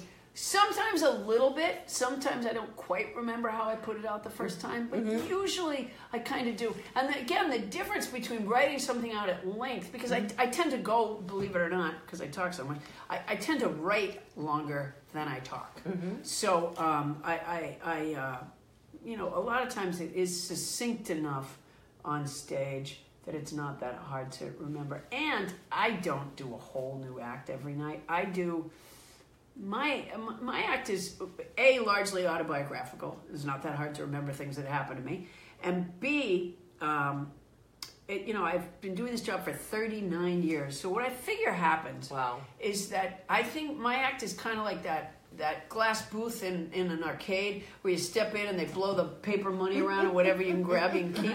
That's sort of my head while I'm on stage. Like somewhere 39 years of material is flapping around in my head and whatever I can remember to tell the audience that night or that appears to be anyways germane to what we're talking about, I, I, I use. And so sometimes that means that, you know, I, I mean, I've done my International House of Pancakes joke forever. Um, sometimes that means I repeat my inter- International as a Pancakes joke, and other times, um, you know, it's uh, usually it's uh, things more um, more current in my life. I guess I tend to talk about what I'm doing recently. Um, So, so you don't go out there with a set list. I don't have a set list, and my favorite part of the night, and this is very much like Willy Wonka's chocolate waterfall churning his chocolate. My favorite part of the night is just plain talking to the audience. I do the time honored where are you're from, what do you do for a living, and in this way, little uh, biographies of audience members emerge, and um, and I use that from which to set my sails. So if somebody will say something, it, it may remind me of a piece of material that is floating around in my head somewhere that, that relates to what they said. Um, or more often than not, I just say stuff in the moment about, you know, I just get them to tell their story a little bit and make jokes about it. And, uh, and probably on a good night, and I like to think some are, um, probably about a third of the night is unique to just that night and won't, won't recur. Wow, I love that. Um, it's it, it's great. It also takes practice, though. I think it Oh. took it took getting comfortable enough to do that. It took learning over time um, just to trust that those stories are there and they are. Anybody, you get them talking for a few minutes, and what they have to say is great. My manager always tells people like, "I know who to talk to." That is such a load of crap. Um, half the time, I can't even see them for heaven's sakes. Right, alone, you know, right. uh, and you know, and every, sometimes I say, "Well, what do you do for a living?" And somebody will say, "Well, I'm a software designer," and it's that moment where I glaze over. But um, then I say, well, "What do you do in your free time?" That's how you make up for that. So, okay, so you obviously had to do stand up for quite a while before you got to the point where you could trust yourself to to be. Were you always present in the moment when you first started? Well, you know what? You know, open mics. The premise of the open mic night being that anybody who wants to can go go up and do five minutes, and so, uh, and the point at which I was, you know, really uh, uh, um, hitting a lot of open mic nights and and and getting to work uh, a bit more in that way was. Uh, well, I a little bit in Boston, but also I'd come out to I took a Greyhound bus around the country to see what clubs were like in other cities, and I ended up staying in San Francisco because they had a great, uh, very creative, very very very the audience. that was the Robin Williams deal, right? Yeah, yeah, But Robin affected everywhere. He didn't just affect San Francisco, but certainly, you know, that's that's where it began. But the, the audiences, you know, Dana Carvey was from there. Um, uh, the audiences really enjoyed. Um, I think seeing the seams. I I, th- I think they liked the idea that they were getting in on the ground floor uh, of some stuff, and they, they you know they didn't always look for something that was very very polished. And what was great was so somebody who was just figuring it out had like still had this great audience response.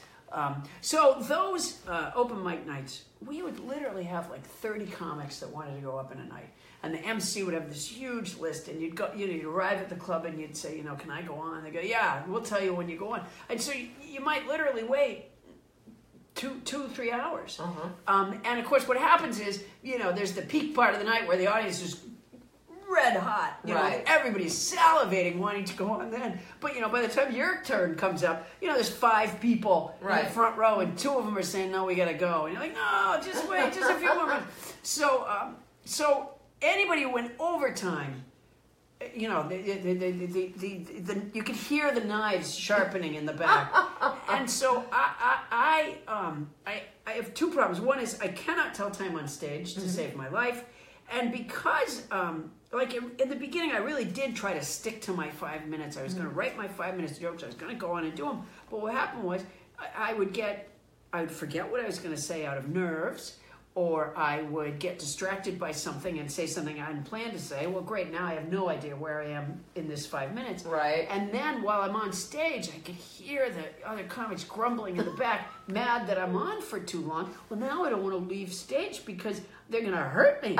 So I would just stay on there. I would have the audience like protect me. And, and, and, and, and so in this way, I was uh, I really uh, had to sort of work work the crowd and work the. I just had to keep saying stuff.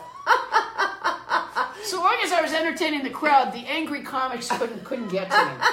So, so how long were you doing that stuff before you started to have a career, make money? Oh, I'm still not really making any money.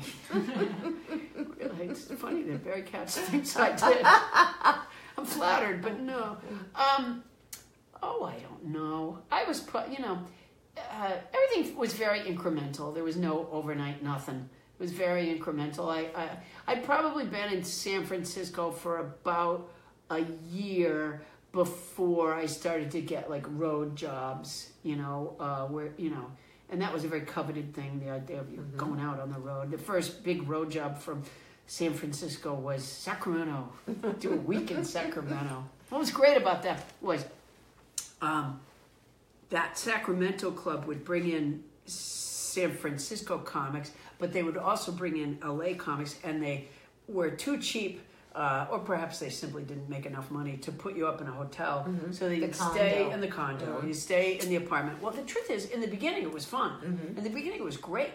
Um, you'd stay, you know, the headliner got the big room, and sometimes the other two acts, the middle act and the and the uh, and the MC, um, sometimes shared a room, and. Uh, and it was kind of fun. It was like summer camp. We actually, for the, I made friends with lots of guys that that um, you know. if And we- I'm thinking not too many women doing it back then. no, Uh-huh. no. Yeah. But I mean, that's how I met Garry Shandling. That's how I met Larry Mm-hmm. Miller. Um, I, I, I, can't off the uh, Marsha Warfield. Um, I, I, I met, and you know, and then you'd go to dinner together and Mm-hmm. you'd hang out together after the show. It was actually quite nice. Eventually, it got a little on the scuzzy side, you know, Mm-hmm. like that. You know, you just you, you didn't want to sit on the couch because you're like, God knows what's happened on this couch before, or you know, lie in a bed. Wait, Yeah. That's maybe where the floor started. No, No. the floor- oh, the floors were worse. Yeah, oh no, the floor- God. no, everything. Some of those hotels were so, so. I'm not hotels. Some of those uh, condos, not the Sacramento one. Sacramento was okay, but some of them were just so awful that I finally had to start saying, "Yeah, you know what? I won't stay in those anymore. You have to put me up in." I remember one time I was working in, I think it was Virginia Beach, maybe, and uh, so I told them I wasn't. I was always friends with the bookers. You know, I was always, you know, always friends with everybody, and they liked that. You know, because uh, I think like eventually I found out that I wasn't making as much money as some of the other people, and they would say to me, "Yeah, but because we're friends." They'd actually say it, and I go, "Well, we're not that much friends." you, know, uh, I said we're friends like that, right? So I remember this one time I was supposed to, and I and I did like all those guys. I enjoyed hanging out with those club people, but I was I was in Virginia Beach, uh, and I had specifically said had to have a hotel, no more of this apartment stuff. So they picked me up at the airport. And we're driving, driving.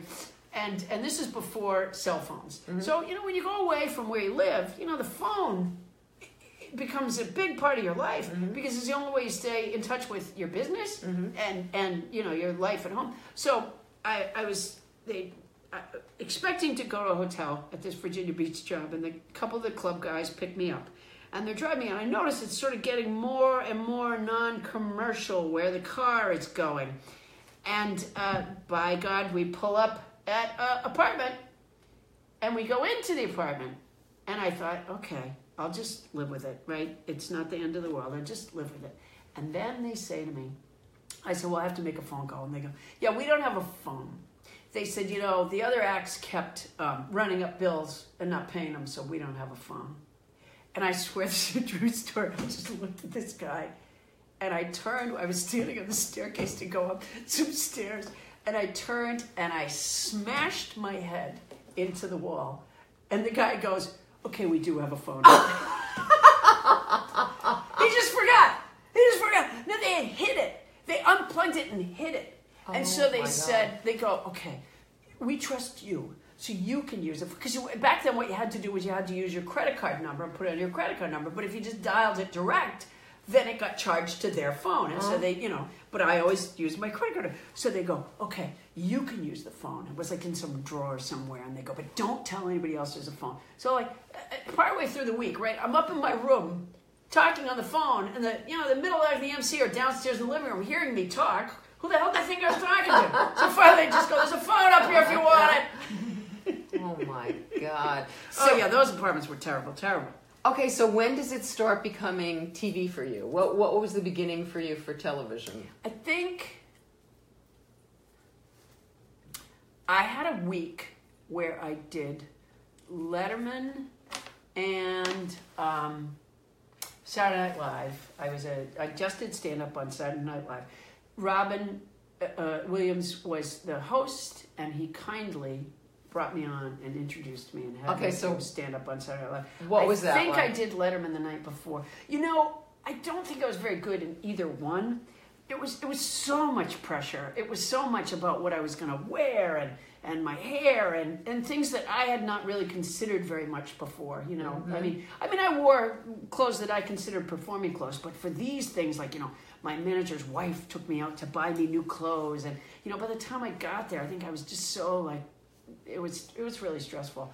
Um, uh, you know, I don't think anybody goes, "Boy, you on Saturday Night Live," uh, you know, and that was when your career took off.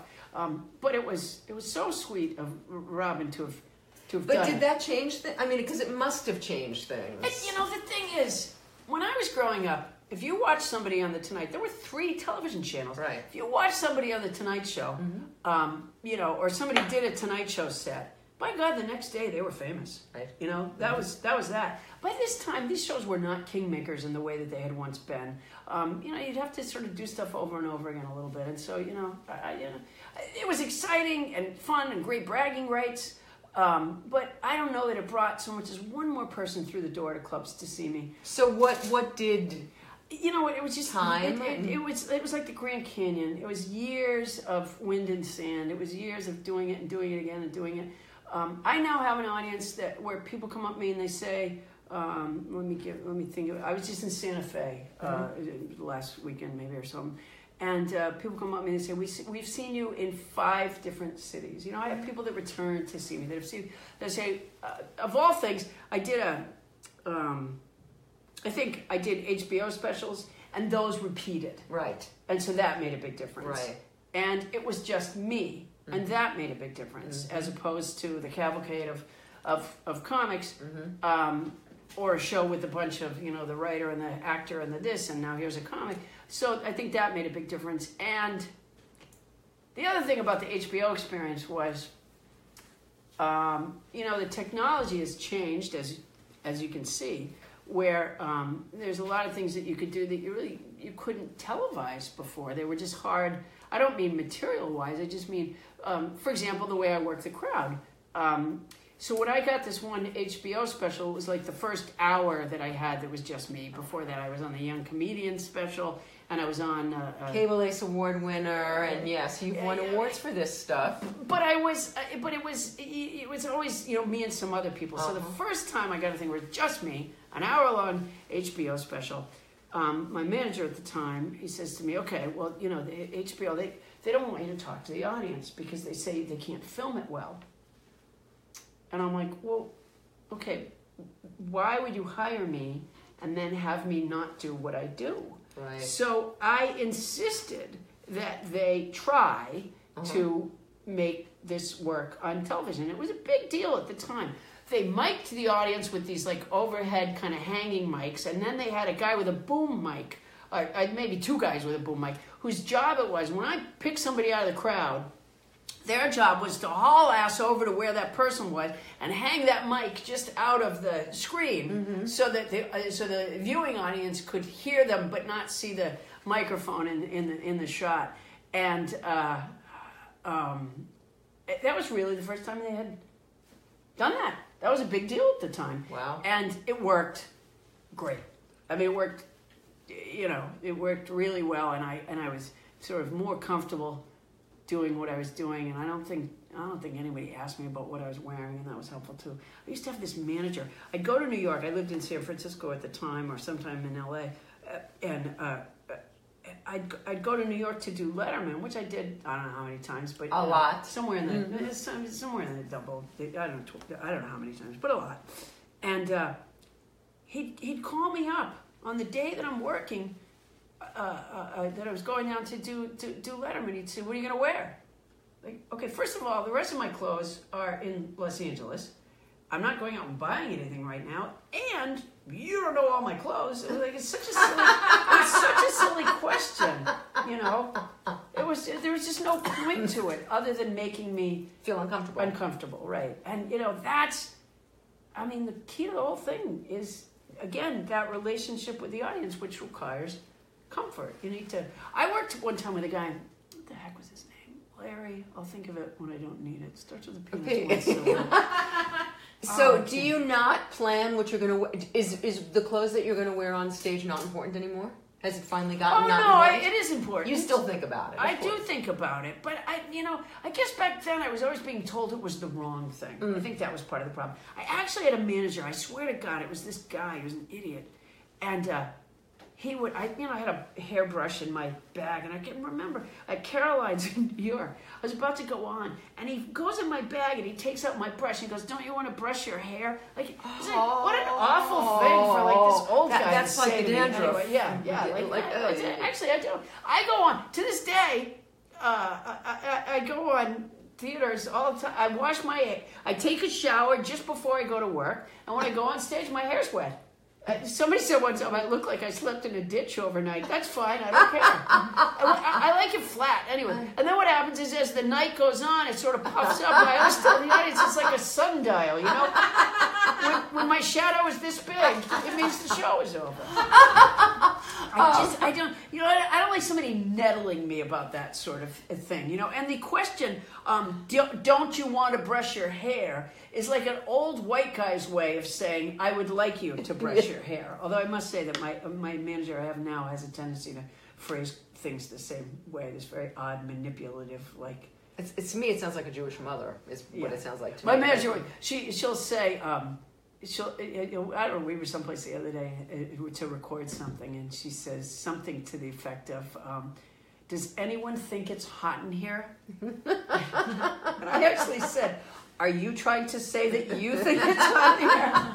God. Yeah. Um, so Paula, so are you at a place now where?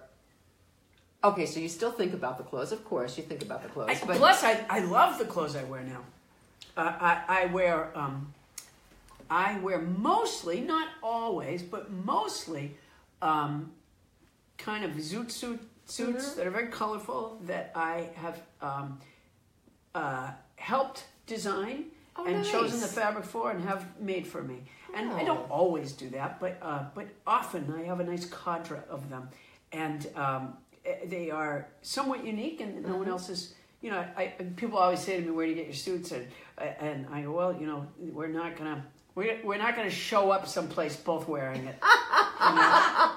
there's not going to be the Paula Poundstone line at Macy's. And you know, my no, there is my my my my my boss at Wait Wait Don't Tell Me, Peter Sagal, loves to make fun of what I wear, and uh, and it's fine. But uh, one time they had a um, the not my job guest on that show. They there's a section of Paul, the- by the way, told me that he got fired from the show. He was No. like, "Yeah, they let him go." Did, didn't he tell I us that last know time? that. Yeah. Oh my god. Yeah, he hasn't been on in a while. I didn't know that. Yeah. Well, you know that they, they, they, they rotate who's on. I never, you know, it's always a surprise when I'm on. Um, but one time we had a we had a guest that was a um, fashion expert and uh, had a fashion show on television.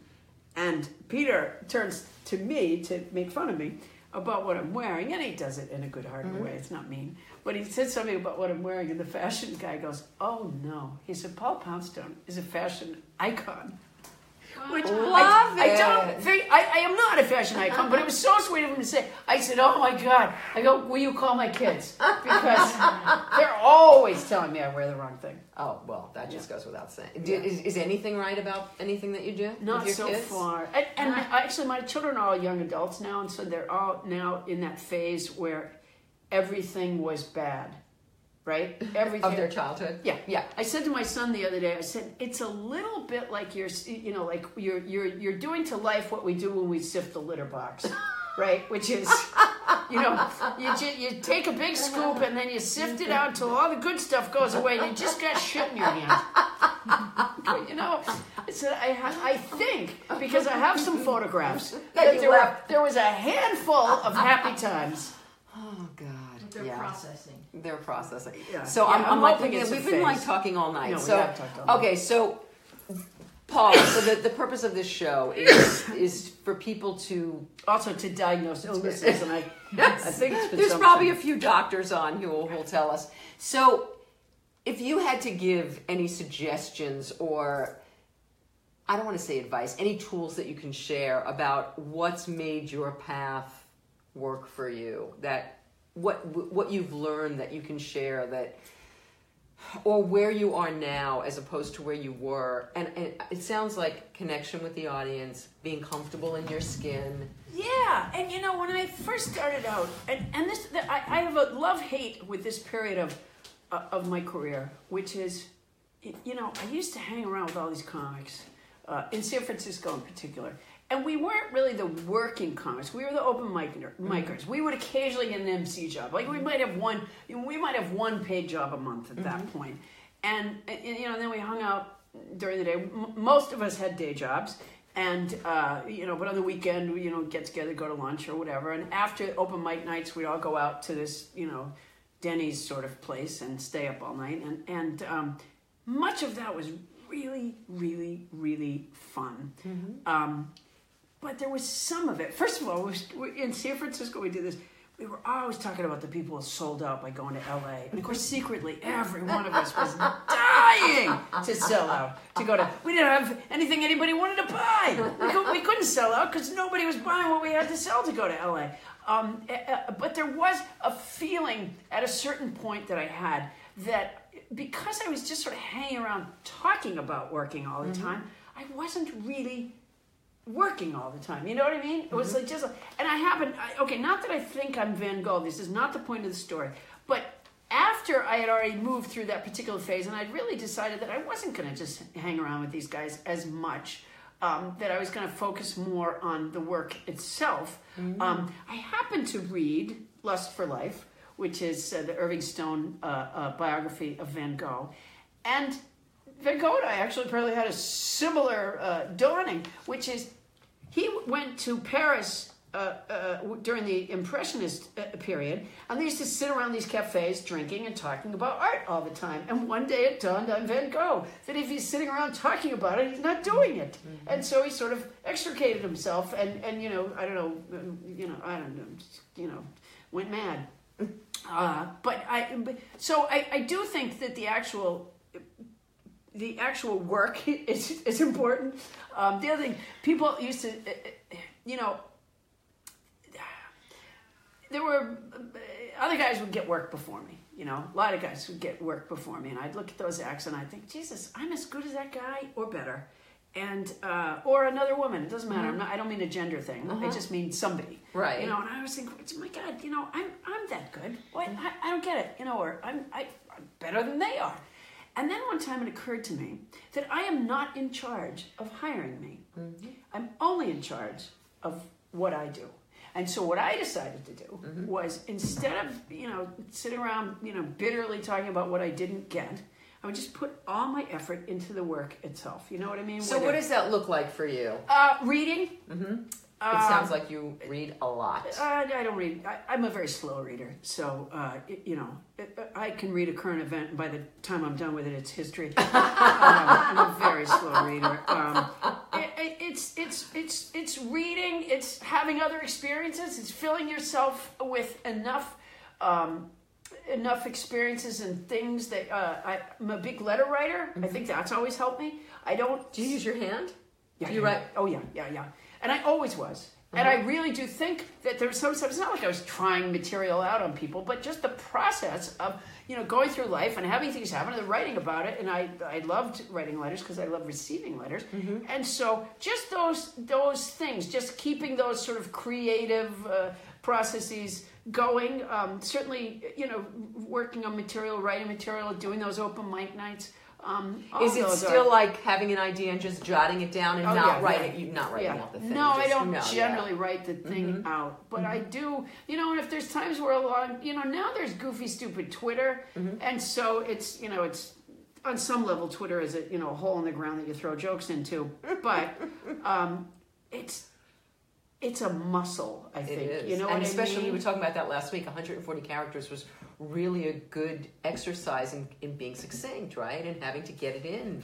I guess, although it's not like every joke I've ever heard was in 140 characters, but I do think just sort of th- just that, uh, you know, my, I think during the day, I have a Roomba going around my brain, you know, just. It's just this thing. I, I don't do it consciously, but just somewhere in my head, there's a machine going around, you know, kind of looking for um, you know what's the funny part of this or what's the funny part of that? And again it's a it's a way of thinking and a, and and and sort of a habit. So that's you know that's part of it. I always tell people when they ask um, to do what's in their heart because it, it, it's not likely going to be duplicated exactly by someone else. That's one reason, um, and uh, and you just sort of got to trust yourself. You, you know, um, probably in everything. I should. I, I mean, I wish as a parent I had trusted myself more. You know, like sometimes I would, you know, I would sort of listen to something that some therapist said or some teacher said, and I would always think, well, you know, yeah, yeah, they must know, and I don't know. And yet the truth is, I knew my kids better than anybody else, and I probably did know. Um, and uh, and I, I think the same can be said of this. Um, and again, for me, anyways, it is a relationship with the audience. That's the difference between, you know, I'm sure when you perform music, like if I was a good drummer, um, I'm sure that when you go There's on, you perform to over an audience, you are uh, um, you are inspired by their reaction. Mm-hmm. But the truth is, as a musician, you can get no reaction at all and still do your whole thing. As a comic, you just can't do that. You know, you have to. If there's no kind of feedback from the crowd, then you're just, that's called bombing. So is there? So okay. So is there still a dream of being that comic actress of, oh, of having that happen for you? Yes, at the very least, what I would like to see happen is for them to take the movie Bridesmaids and just edit me into it.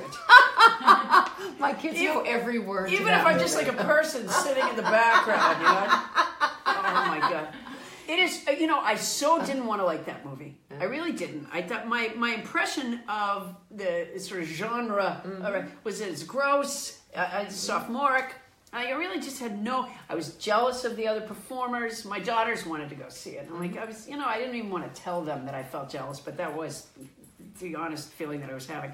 Uh, you know, because these guys are sort of living this thing that I would like to do, and so I was really prepared to to not like it. Like I'm somehow above this sophomoric humor, and in some ways that made it even better because.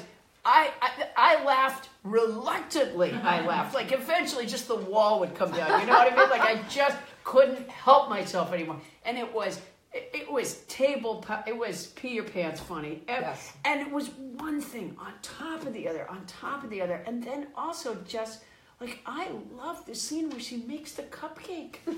yeah. Right? It was, it was beautiful. It was It was this idea that you take like this thing, this skill that she had, Mm-hmm. uh, you know, that is, you know, it's just so, so beautiful. I, I don't know. Like if somebody should set to music me sifting the litter boxes because it's very similar. So are you pursue? Uh, so are you going to pursue this this? Oh, I don't know. Maybe sometime. Uh, Actually, in recent years, I've sort of gotten caught up in in, in, in writing, and that's that's taken up a lot of time. And I'm I'm hoping um, I'm sort of Are you writing another book? I'm I'm t- I'm toying with a, a novel in, in my head, um, but I don't. Uh, you know, it's not a skill that I I have, and so it's something I'll have to work hard at. And right now, I'm just sort of moving ideas around in my head for it, but um, we'll see. But the totally unscientific study of the search for human happiness is coming out in paperback in like two weeks. And Paula will be at Women Who Write on um, May 29th with her book. And uh, you are. Oh, good. Yeah. And um, thank you so much for doing this, Paula. Well, thanks. It's been so much fun. Ask her again if it's working. Uh, Louise, is it working? Louise. Nope. We'll see you next week. Thanks so much, Paula. Oh, thanks. It was so much fun. Bye.